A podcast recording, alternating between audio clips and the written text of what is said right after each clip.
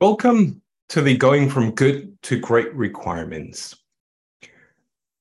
You may have noticed in your existing projects, or you may have participated in projects where the cost just basically increased exponentially throughout the throughout the project, or uh, you experienced delays in the deadlines, um, or the well-known 99% effect, where it seems like we're almost delivering, but there's always something going on.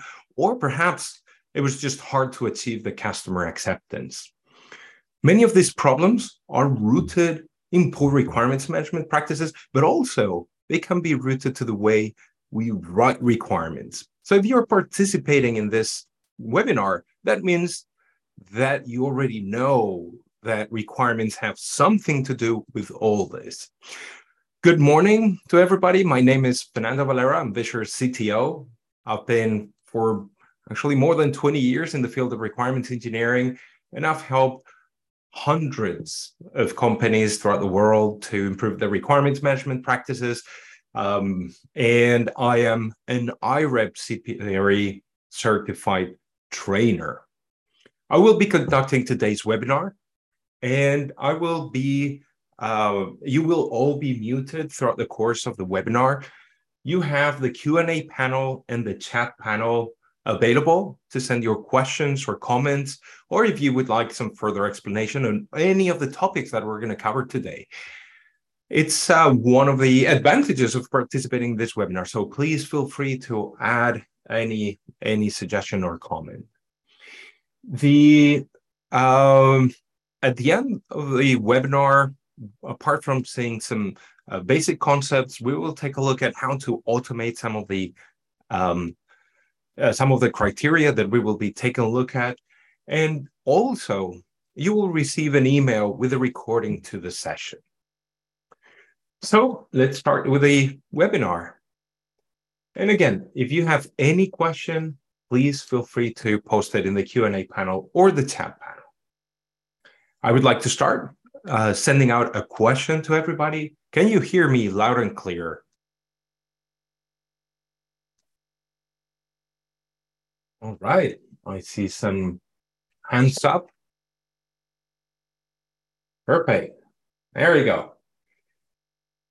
So just a little bit of background on who we are and Visure. So Visure is the uh, developer and manufacturer of uh, one of the leading tools in the market, requirements, mm, uh, Visure Requirements, uh, ALM. Um, we are headquartered in San Francisco, and the entire organization is a, a IREB certified trainer. So we can provide trainings uh, all across North America, uh, but also Europe and, and other places. So I always like to start this type of training sessions with this uh, comic strip. And the first thing, and, and probably you have all seen this one uh, to exhaustion, but still, I think uh, it highlights the, the essence of requirements in the sense that uh, what the user sometimes requests is already a little bit off. We feel that it's uh, weird, but at the same time, the customer is always right. Um, when the project manager starts um, writing that down, tries to give a little bit of sense to what the customer kind of said, tries to, you know, um, improve it a little bit. But of course, some details fall through the cracks, like the small detail about putting both ropes on the same branch. Uh, it just kind of slipped away. Um, so of course the project starts becoming a little bit um, too much. So we bring external consultants, and the proposal is always, you know, an overkill. So what do we do? We go back. We try to iterate over what we had, and the analysts and developers are gonna make it work. Uh, it's incredible the um, how we can apply experience but then everybody knows, like, well, this is like super weird. What's going on, right?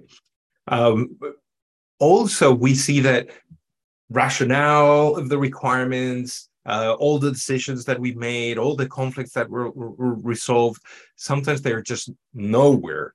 And this happens typically in non-safety critical environments because in safety critical environments that's a must. It's uh, mandated that you have to keep track of all that. Um, but in those areas where it's not mandated we see that sometimes it's just lacking right? But if you look at the cost of the project it looks like we're building an actual rocket right? But the important thing is that what the user really needed had nothing to do what with what the user said that they needed, what we understood that they needed is completely different. So the act of writing requirements, it's not only just documenting a set of things, but the act of eliciting and investigating the real user need. So for that purpose, we have a defined, clearly defined requirements engineering process. It's not the purpose of today's webinar to go through the process. So I'll just present this slide um, and another slide, and I'll move on to how to write great requirements. But following this process is absolutely necessary to write high quality requirements. Why? Uh, the first thing is that uh, we will see that one of the biggest problems when writing requirements is that they are incomplete. So how can we guarantee that requirements are complete or that a specification is not missing a feature or function? Well, unfortunately, there is no way, there is no technique out there that can tell us, yes, this document is complete. However, we have several mitigation actions and steps and the first one will be defining three inputs to our requirements engineering process. The, the first one being the scope. What is it that we need to develop and what's outside? Sometimes this is not easy. For instance, in the case of APIs or connections to other systems, you might have a question like, do we have to um, adapt to a standard like a USB standard or a web services standard, or do we have to develop uh, the integration and the actual interface? Or do we have to comply with this uh, regulation or, or norm or law, or do we not? That's those are questions that you will resolve during the scope, even though the scope can change throughout the, the, the project. But if we don't create a good scope, then for sure we're going to miss requirements. The second one is referred to the structure about how we write requirements, um, the types of languages that we're going to use, uh, the type of documents uh, that we're going to use. The third one, and also fundamental, the sources of requirements. Where are we going to go to look for the actual requirements? And um, many of the problems with the requirements are rooted in wrong sources of requirements. Either we're not asking the right people or we're giving them an authority that they don't have. So uh, the three main sources of requirements, stakeholders, and this is a fundamental activity. Figuring out who do we need to ask for requirements is the single most important activity that we can perform in the whole requirements engineering lifecycle. Um, in, in many cases, we might be missing requirements also because we're missing stakeholders. And stakeholders are not only uh, the users, not only the customer who's paying for it, but also it could be uh, entities, external entities that uh, might influence our system. It might be internal users like uh, our developers, our testers. They have requirements too. So let's ask them for them. That does not mean that they're entitled to tell us whatever they want uh, and we will implement it. That's why I mentioned that each stakeholder has to have the corresponding authority. We not only have stakeholders, but also we have uh, documents.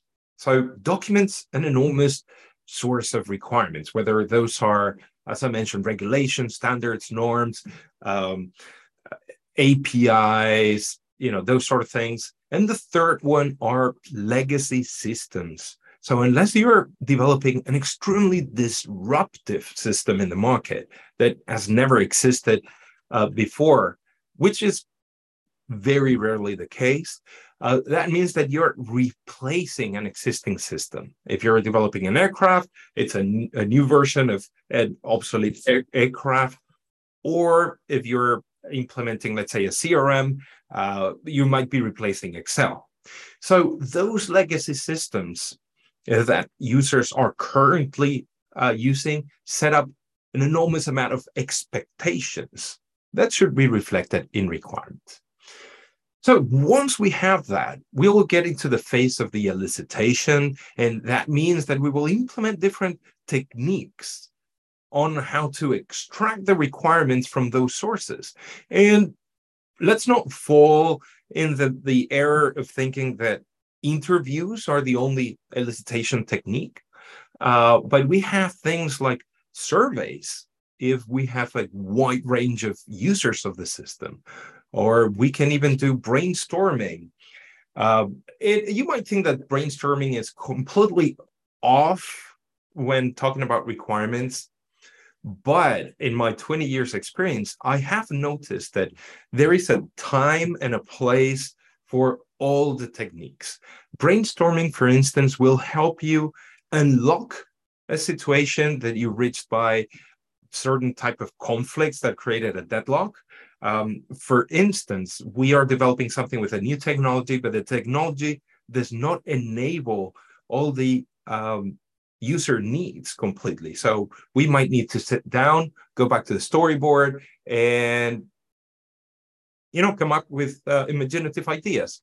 And that's what brainstorming is about.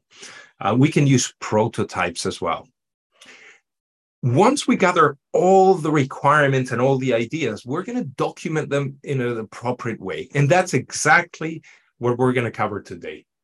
Not only the documentation, but also the validation and the review of uh, the way of those requirements in the way that we said that we were going to write them.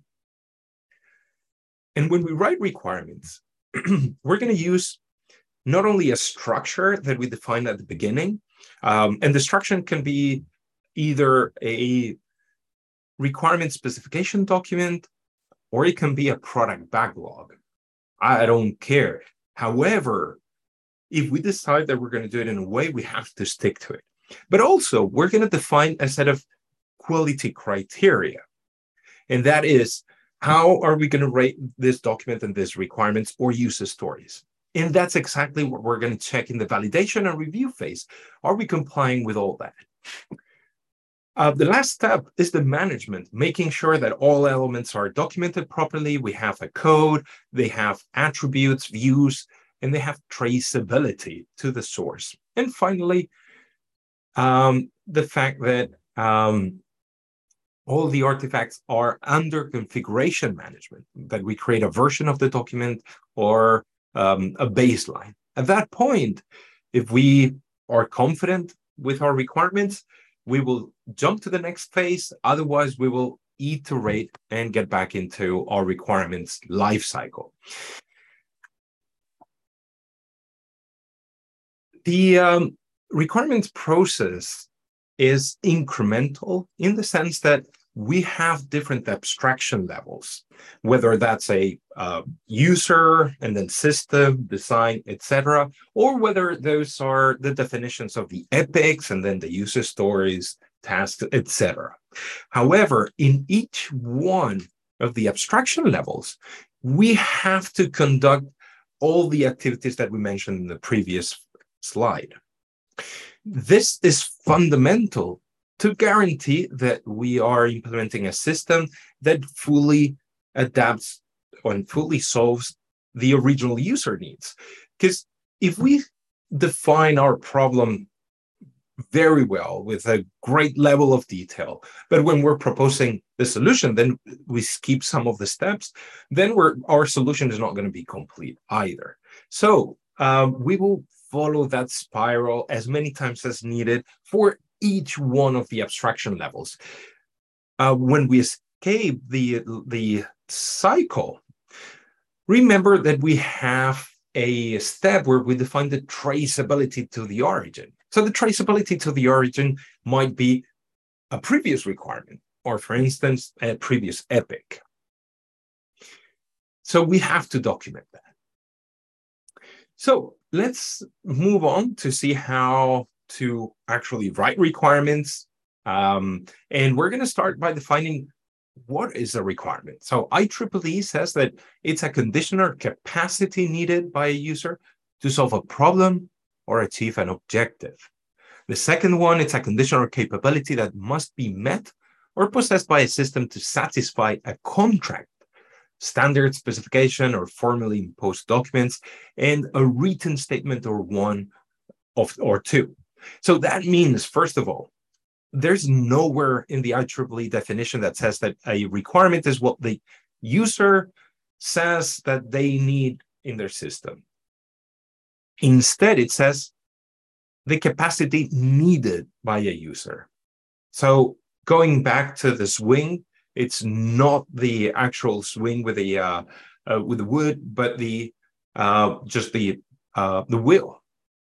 The second one anything that might come in the form of a document regulation norm is a requirement as well and also only that that is written is a requirement. Just consider requirements as clauses in a legal document. So whatever we said whatever we uh, give for granted whatever we think it's obvious it's not a requirement.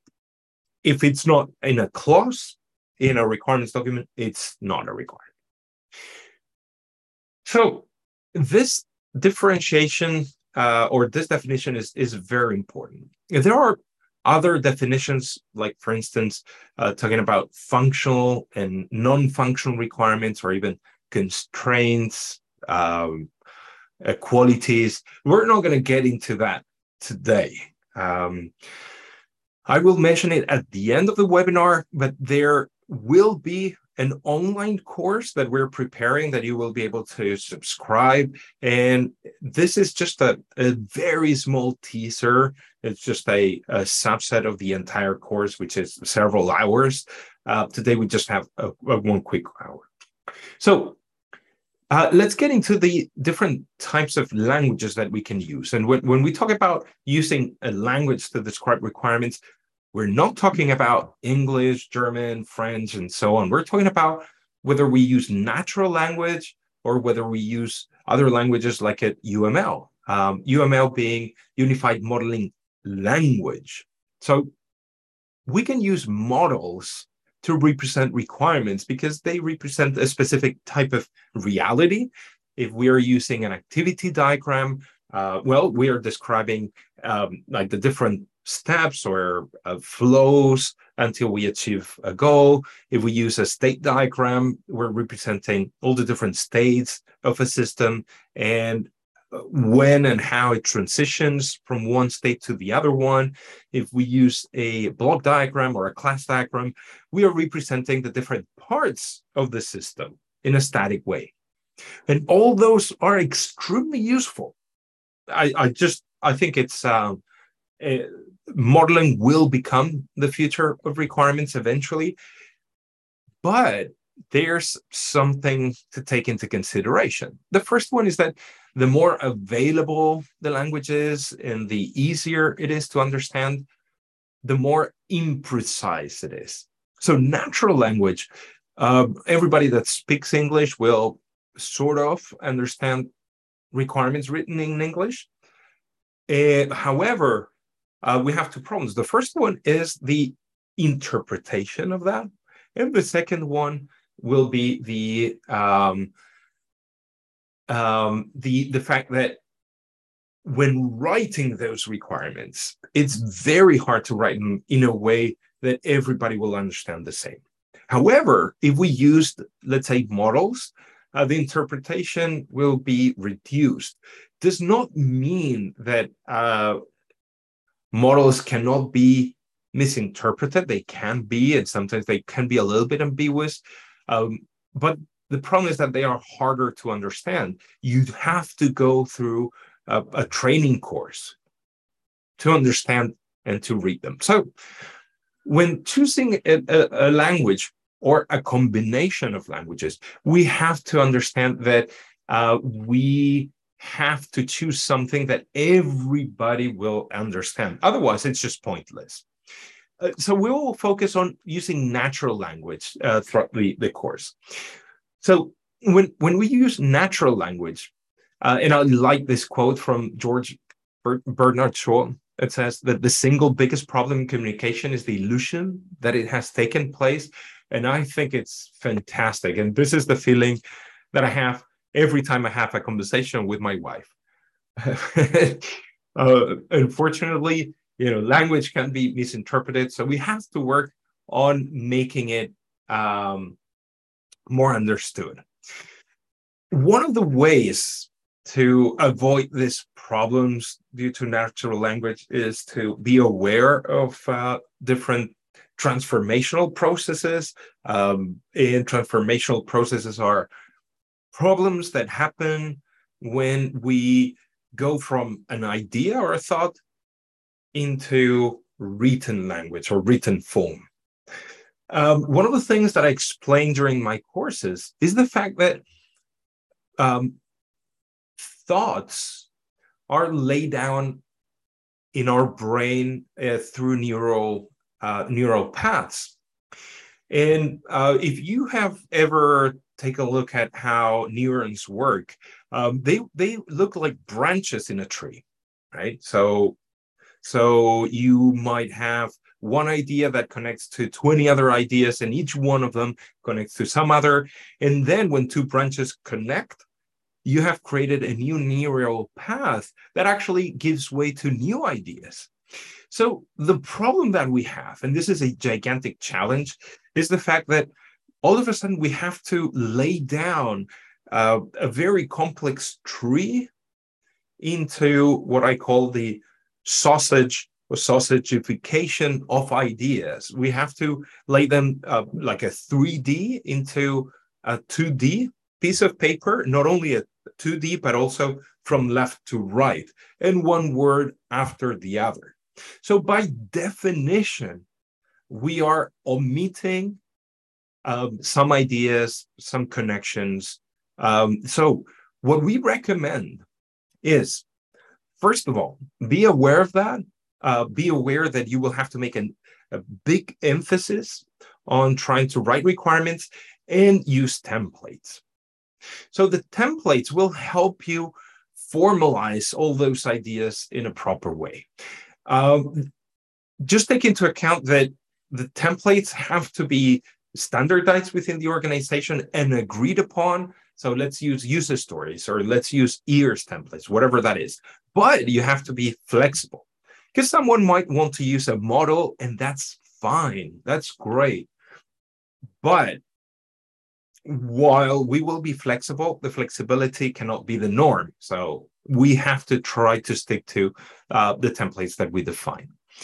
So very quickly, uh, the, the quintessential template that you will have seen everywhere um, is composed of the user shall be able to achieve something and the system shall do this function from higher level abstractions to lower level lower levels of abstraction in the requirements. So that's what probably we've seen before. But the one that I wanted to present today is uh, the EARS um, the EARS template, easy approach for requirement syntax from Alistair Mavin. It's becoming very popular in many industries, especially in aerospace. And you'll see why in, in a second.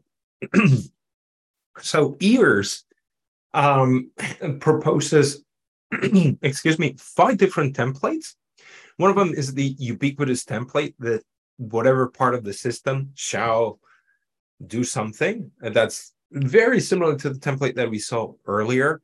Um, but some other templates that you can use as necessary, you can combine them and you can create your own version of EARS.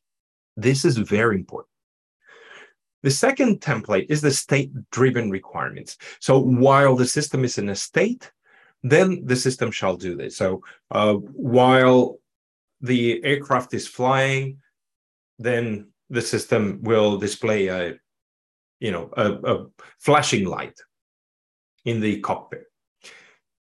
The interesting thing about this one is that if we're able to consistently represent um, the state-driven requirements with this template, all of a sudden we will see a whole bunch of requirements bundled together using the while statement. So we already know, first of all, that we're dealing with states. We can very quickly focus on the second word after a while and then figure out all the states. And it's going to be a hundred times easier to write that document than if we were using random sentences. Very structured. It allows us to focus our vision in what's important. And we can scan through a, um, a requirements document in a matter of seconds just by looking at, at that. We have the event driven requirements. So when this happens, then this happens. So when the pilot turns the uh, you know the the switch on, then the system will turn on. You know, and then there are two interesting ones. I'll skip the optional feature one to go straight to the unwanted behavior. And I'll come back to the optional. The unwanted behavior requirements are almost identical to the event driven in the sense that when something happens can also be described as if, but uh, we're going to reserve the if for um, for unwanted behavior or failure modes and that will resonate for some of them. So something that the safety team might need to take into consideration. So if there is a power outage, if there's a hacking, if the aircraft is hit by a lightning. So everything that uh, should not be the desired outcome of the system, but can happen. So that way we can just get all the ifs and make sure that uh, we could even do a risk analysis over all those, right? To see if we have contemplated everything. Um, and then finally, the optional feature, uh, that means that this is the equivalent of be able to. That's everything that the system should be possible to do if there is a condition. So where a specific feature is included, then the system will will do this, right? Um, other types of uh, templates include user stories, which I like very much because first of all, it includes the type of user uh, so we have to think in terms of roles, and we're already thinking about the stakeholders to a certain extent. So as an administrator, as a support engineer, etc., I want to achieve some goal, and this again forces us to think about what is really needed. It's not saying uh, I want what I want. I want to achieve a goal. Um, and finally, for a reason. So it's basically trying to um, make sure that we are truly thinking about that need behind the uh, uh, the user um, the, the user uh, the user story. Good. So at this point, we are aware that uh, there is a process behind writing requirements that uh, after all the process when we when it gets to writing them down uh, it's going to be very hard to put in a piece of paper all those ideas. And we're going to use a set of templates that will or that are going to help us in that. Apart from that what we're going to do is that we're going to define a, a certain quality criteria for whatever we're writing. So the quality criteria is not something that we're going to check afterwards only we have to interiorize it. It has to come natural when we write requirements. And at the beginning, it's going to take a while. It's going to be hard to write a requirement. And, and what we're going to see is that we're going to write the same requirement over and over again, and we're not happy, and we write it 10 times, and that's fine. Writing good requirements takes a lot of time. But just imagine that hour that you spent rewriting the requirements and again you will have saved weeks, if not months, of work in potential misunderstandings and problems. So just consider it as a, an extremely cost effective investment. And what what would that those um, quality criteria be? Well, you have to choose the ones that apply best for your industry, your type of project, uh, your users. But we suggest two sources and we will make a summary of those. So INCOSE proposes 41 rules in their guidelines of uh, writing good requirements or uh, writing uh, guide for writing requirements. You can take those ones. We will take a look at them right now, uh, very quickly.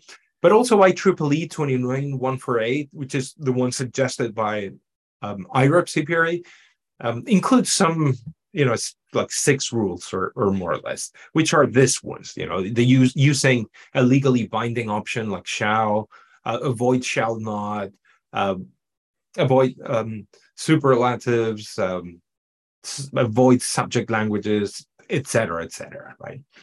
Um, whereas in is way more detailed. Uh, all of the previous ones can be included in one of these categories. And what we see here is the 41 uh, criteria. And at the bottom, we can see 12 categories. And we will see things related to accuracy. So making sure that you're using uh, when when you meant kilometers, that it is truly kilometers instead of meters. Uh, that you don't have open-ended lists like etc. and so on. Um, you know, for instance, A, B, C, D, and um, ellipses. You know, those sort of things.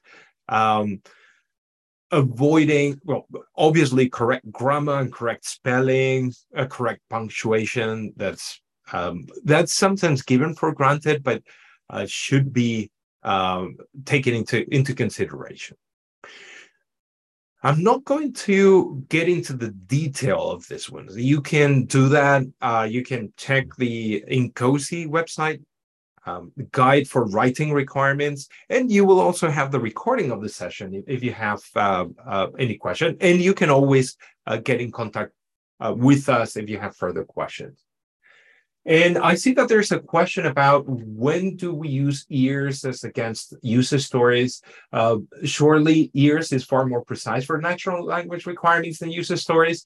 So that is that is a very good question. Um, and I'm not going to get into the detail of that throughout the course, uh, throughout the the webinar, but essentially. I recommend using EARS where when you have a safety critical environment um, EARS is very convenient. I would uh, complement it with certain types of models that you are sure everybody understands within the organization. And typically, I recommend introducing like two types, let's say block diagrams and state diagrams, or it can be, depending on the, the system, an activity diagram and state diagram, something like that when you, the, your system is not safety critical, I recommend using a subset of EARS or a combination or uh, adapting them to your to your own um, system type.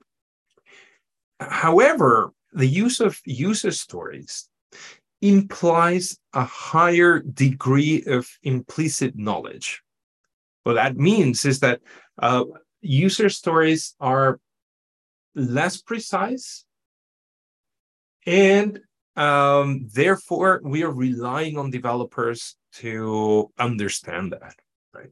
And user stories, if that knowledge is there, and we're going to use agile methodologies, then users user stories are very appropriate, right?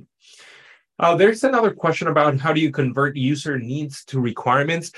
Um, so that is like knowing, um, you know, what's the what's the purpose of life um, it's it's a long topic, and we will not have time to cover it today. Essentially, in the in the previous slide where I showed the requirements engineering life cycle, um, I mentioned the process that we have to follow to convert user needs to actual uh, requirements. And, and following the requirements engineering life cycle is exactly what will help you to convert it one to, from one to the other uh, scope, structure, sources, elicitation, documentation, validation, review, and uh, and management, and then traceability. So let's uh, move on to uh, the most fundamental part of the of the training. So Um, we're going to take a look at the different quality criteria that we're going to apply to individual requirements and to the specification as a whole. So let's go for it. And let's start with uh, the, the quality criteria for individual requirements. The first one, and today we're, not going to get into the detail into each one of them independently, even though each one is a chapter in itself, right? So the first thing, a requirement must be clear. And this is sometimes very complicated to achieve. Uh, a clear means that this it has to be a concise sentence. Therefore, the templates are going to help in that. Also, it means that we we have to uh, convey one idea in a way that people are going to understand. And when writing a complex idea and rereading it, we will find out that sometimes um, it's not that clear. It's uh, it's convoluted and it's okay if we rewrite it multiple times until we get to a very concise sentence. And again writing concise sentences might take a long time. So invest as much time as you need in writing a requirement that is very clear and always challenge your requirement by saying, is this the best that I can do? The second one, requirements have to be atomic, meaning that they have to convey one single idea per requirement. Ways in which we can identify non atomic requirements when we use, first of all, ands and ors. So the system shall, shall do this and this and this. That typically means that we are including multiple requirements in one single sentence. So, what are we going to do? My recommendation try to split that requirement into two, having one of them the first part of the end and another requirement the second part of the end. So, for instance, the system shall support creating and deleting users. So you might think that that's one requirement, but uh, what we're really what we're really doing is that we're being lazy because those are two separate requirements with separate tests. So we should phrase it the user shall be able to create new users and the user shall be able to delete existing users. There are exceptions here. Uh, and the exception might be when we're talking about ranges. So, for instance, we if we have something like uh, the uh, the gauge will give the user the uh, remaining time, the remaining battery between zero and 100. So that's that's what it is. It's a range. We cannot separate it. So um, just that does not mean that every single range uh, or there are no ranges that cannot be separated, but just pay attention to that and uh, be careful with ands and ors. Be careful with um, bullet points. So bullet points sometimes conceal multiple requirements. That doesn't mean that we cannot use them. If, for instance, we have a requirement that says that the combo box shall have all the states in the US and we list them, that's fine. That is one single requirement. But in some cases, we're just putting all the actions that need to be done, and each one of them is a separate requirement. The third one, and before that, I a quick reminder that you you're um, you're um, you can post your comments and questions in the chat window. Um, so feel free to do that if you have questions. The third one, non-ambiguous. Non-ambiguous means that everybody understands the same when reading the requirement.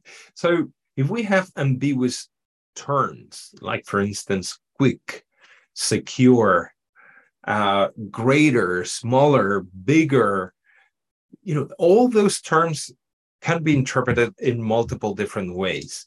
Uh, what is secure? What is easy to use? Um, there is no defined criteria, especially we cannot uh, create a test case um, and make sure that it will fulfill it 100%. So try to avoid ambiguous terms as much as possible. Usually it's very easy to identify them and it's very hard to fix them. So, uh, yeah, we all know that easy to use is very ambiguous, should be avoided, but how do we fix it? So, I have two recommendations for you today. First of all, ask and consult. Well, the first thing, you are not going to be able to fix it. That's one of the things that we have to realize. Or the user that sent, sent us the requirement might not be able to fix it either. So what you're going to do is that you're going to consult with experts and we're, you're going to ask them for advice. You ask a UX expert, hey, we have this uh, app on Android and we're thinking on doing it for iOS as well. Uh, what usability guidelines should we use? And they'll say, hey, there's a trillion, but actually one of them has been defined for organization. You can download it from SharePoint and it's there. Solved. And, and neither the stakeholder or you knew about it. So the experts will give you a reference or where to go. Fourth, verifiable. Verifiable mean, means that we will be able to establish a test that will determine whether the requirement is passed or not. If we cannot do this, then the acceptance of, of the project is random. The customer might accept it or might not. So there are two reasons, or actually three reasons, why um, requirements cannot be verified. The first one is because we're using ambiguous terms. So we're stating that the requirement is uh, is uh, it has to be uh, easy to use or quick. So quick is five minutes, or is it five milliseconds, or somewhere in between? Well, uh, we cannot write a test uh, for that before we actually resolve that um, uh, ambiguity. But there are two other reasons. Uh, so in the first one, we just have to talk to the stakeholder, the experts, and, and figure out what the actual requirement is. But we might have a requirement that is perfectly well written, like uh, the system shall operate for two years uh, without uh, a crash of this type. Um, so we might not be able to define a test case because it's either too expensive or it's simply not possible. So in that case, we're going to do several things.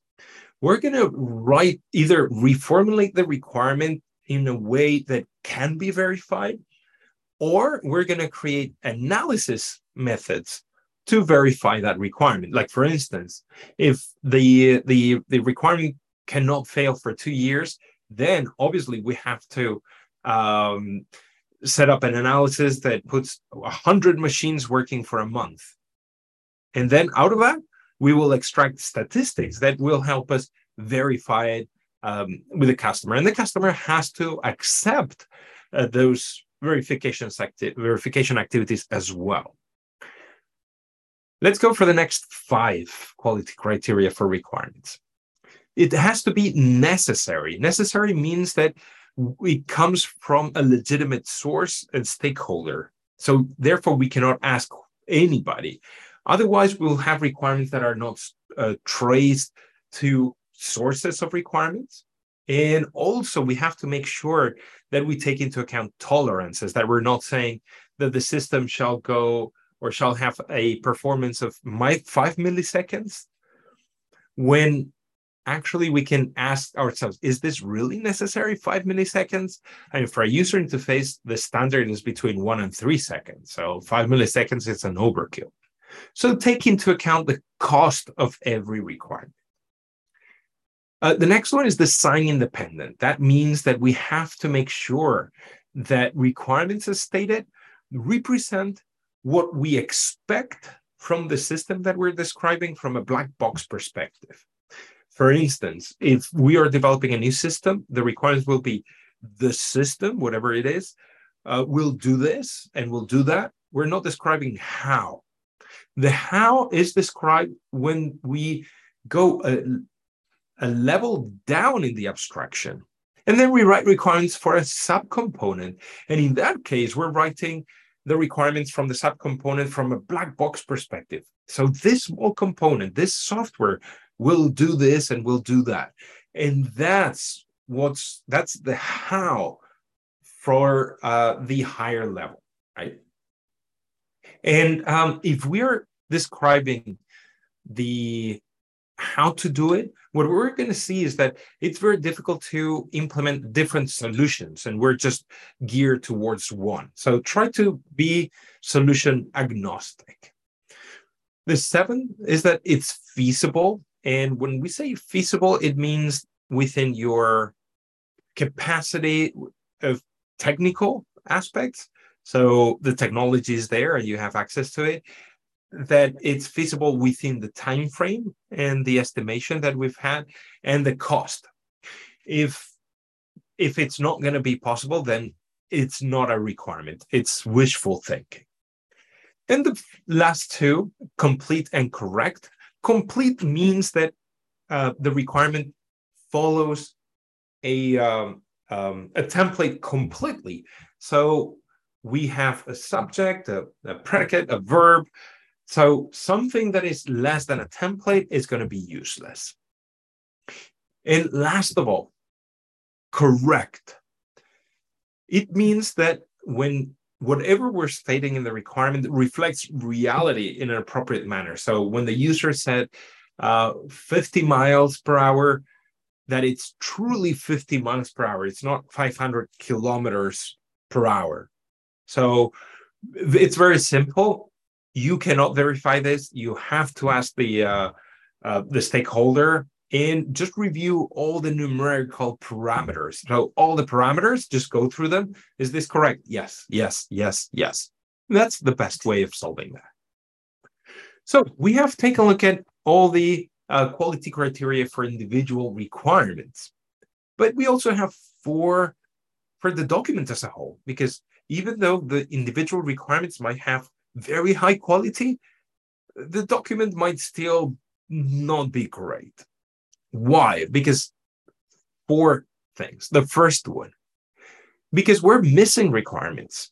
So just think about aspects that you might be missing, check with stakeholders and check with experts. They are the ones that will tell you uh, whether you're missing requirements. Experts could be developers within your organization, uh, project managers, testers, they have gone through this many times. And in just in a glimpse, they can tell you, oh, yeah, man, you're missing um, all everything related to security. Like, oh, damn. Consistent, meaning that two requirement, no requirement can be contradicting another requirement. So we have to make sure that everything is coherent. Modifiable, meaning that it's under configuration management and all requirements are identified and we will be able to modify them in the future if there are modifications. And finally, prioritized. Prioritized means that every single requirement uh, has to have a legally binding force. That can be a high priority, can be a low priority, or it can be a shall statement, meaning that it's legally binding to implement it, a should statement. That means that it's optional, but you should try to implement it to the extent of your capacity. So it's not that you just didn't want to, it's that you could not. Um, the uh, may, it's a truly optional requirement, it's a nice to have. Uh, and then we have will, which is a declaration of intent rather than an actual requirement. But those definitions can be found out there, but you should define what each one of them means within your organization. So, stated clearly in the document what they mean.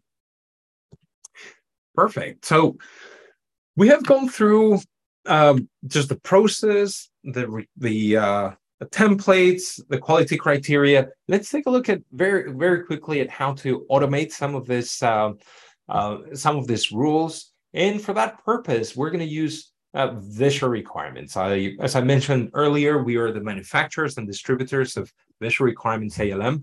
So uh, what I'm going to do is that I'm going to use the, the app instead of the, the web interface uh, for this. And I'll just guide you very quickly through what Visure is, just um, so that that you can identify where we are when we get to the to the quality analysis. So what we can see here is nothing more uh, than what you have been working with in the past. Uh, this means that we have a, a folder structure like a Windows Explorer where we have all of our assets. And in Visure, we can deal with all the assets related to um, change requests. Uh, so if we're working with requirements, we will have change requests and we have to prepare for those changes. Um, regulations, standards, uh, all those documents that we might need to reference in our requirements can be saved in Visure. Uh, you can establish a reference to an external document if, if you want. Um, everything related to uh, process checklists some uh, some environments do require that we go through a checklist, making sure that we did everything that we were meant to do. Like, did we write a requirements document? Yes. Has it been reviewed? Yes. So um, those can be very generic and uh, light, or they can be very specific in aerospace environments like DO 178, DO 254. Uh, so we provide those checklists as well. And of course, uh, all the requirement specifications will be included in a folder and that will represent your your own process and your own specifications whether you have product system component requirements or any variation of that. Um, apart from that in in Visure we support also uh, the right hand side of the v life cycle. So not only the requirements but the uh, the test cases uh, their definition and their execution as well. So we can include uh, how they were executed. We can bring the results.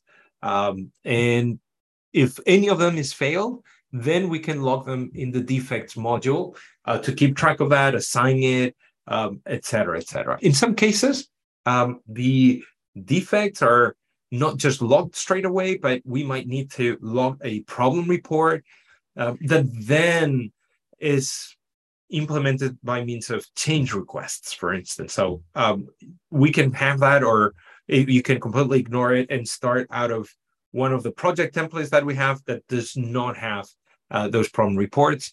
Um, in some environments, you might need to perform a hazard analysis and uh, making sure that all, all, the if statements that we mentioned earlier. Um, so if there's a power outage and we are in the uh, operating room and we are with the device so that we're not going to cause a death or a serious harm if there's a power outage or you know like someone trips on a cable you know those sort of things. Uh, so we figure out whether it's acceptable and acceptable risk and we perform mitigation actions. And uh, tied to one of the questions that we had earlier um, you were mentioning that uh, how about the user stories? So uh, we can represent uh, epics and user stories depending on which flavor you want to go for, V life cycle, um, uh, agile. I have um, my recommendation also is to complement user stories with non documents of non-functional requirements, uh, because that's something that it's very hard to document on on on user stories. Um, and there's a question about integrating Visure with uh, Python and Selenium. Uh, yes, the answer is is absolutely. In the runs execution, uh, we can associate Python scripts and uh, execute those Python scripts and retrieve those results back into into Visure uh, to be able to figure out whether a test is passed or fail in the latest execution, and therefore all the related requirements being passed or, or failed. Mm-hmm. Um, and finally, uh, we have tasks. Uh, we have the possibility of reviewing elements in the source code just for some environments. If you're not mandated, just don't even get close to tracing to source code. Um, just very quickly putting this into context, uh, we have what we call the V life cycle data models or agile data models that represent the structures that we saw earlier in the uh, in the hierarchical view, but we're putting them in a diagram to indicate which elements should be traced to which one. So in here, we're saying, okay, we have a document, which are the product requirements that should be traced to system requirements, traced to component requirements, the right-hand side of the V life cycle, and then users will not be able to do anything else than what we have defined in here. So now that we understand Visure, uh, let's open one of the documents, the product requirements document. And what we see here, it's kind of a, a Word document um, because it's a, a, requirement specification. If we were in a uh, in the let's say product backlog, we might see it as a list or a Kanban view, depending on on the action that we want to perform. Um, uh, to the right side of the requirements, we can see this like progress bar, and this actually indicates the quality of the requirements. So if I write a requirement in here uh, and I, we state something like the system shall allow the users to uh, generate reports in an easy and quick way. Uh. Um, it shall also allow them to export all the information on the modules reported, uh, let's say export all the information excuse me, let's maximize this uh, very completely. So I really hope that at this point in time, we're all cringing and saying like, oh, this is really bad requirement. But um, what we're going to do is that we're going to analyze this individual requirement, even though we can analyze an entire document at the same time. And what we see here is that we have one red exclamation, well, red, uh, very low quality. Uh, the first thing that I would do is that after analyzing the quality of the entire document by selecting all of the items and clicking on, on analyze, what we're going to do is that uh, we're, we're going to generate this dashboard um, and in the quality analysis, we're going to get the overall quality of, of, the requirement. So we can see that it's, you know, three, it's kind of okay. It's pretty, pretty decent, right? Let's go back to the requirement and let's consider that uh, users don't know what's what's the problem with this requirement. So we can go to the properties um, and we can go to the quality tab. So the quality tab is going to highlight all the problems that we have. So first of all, no directives. So what we can do is that we can go to the configuration. And in the quality analyzer, we can not only configure, but we can also learn about the metrics.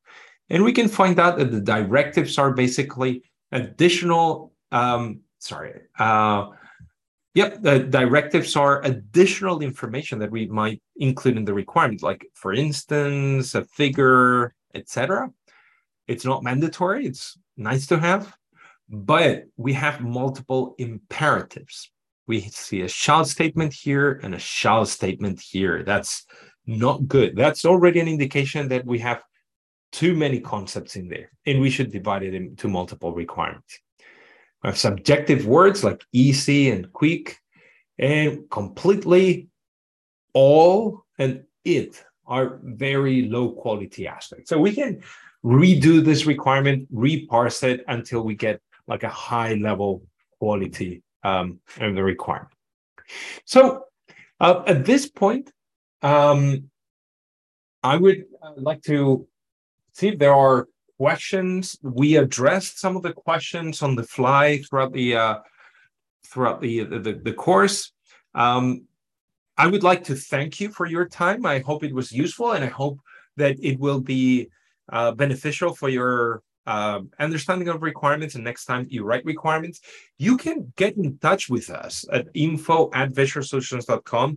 Uh, my email is evvalera. You can uh, reach out to us if you have questions, uh, you are interested in a full course of this, and um, I hope to, you know, I see some some uh, names out there that I know, so I know some of you attending the webinar, Um, in any case, I hope you have a great rest of the day, and I hope to hear from from you soon. I thank you for your attention.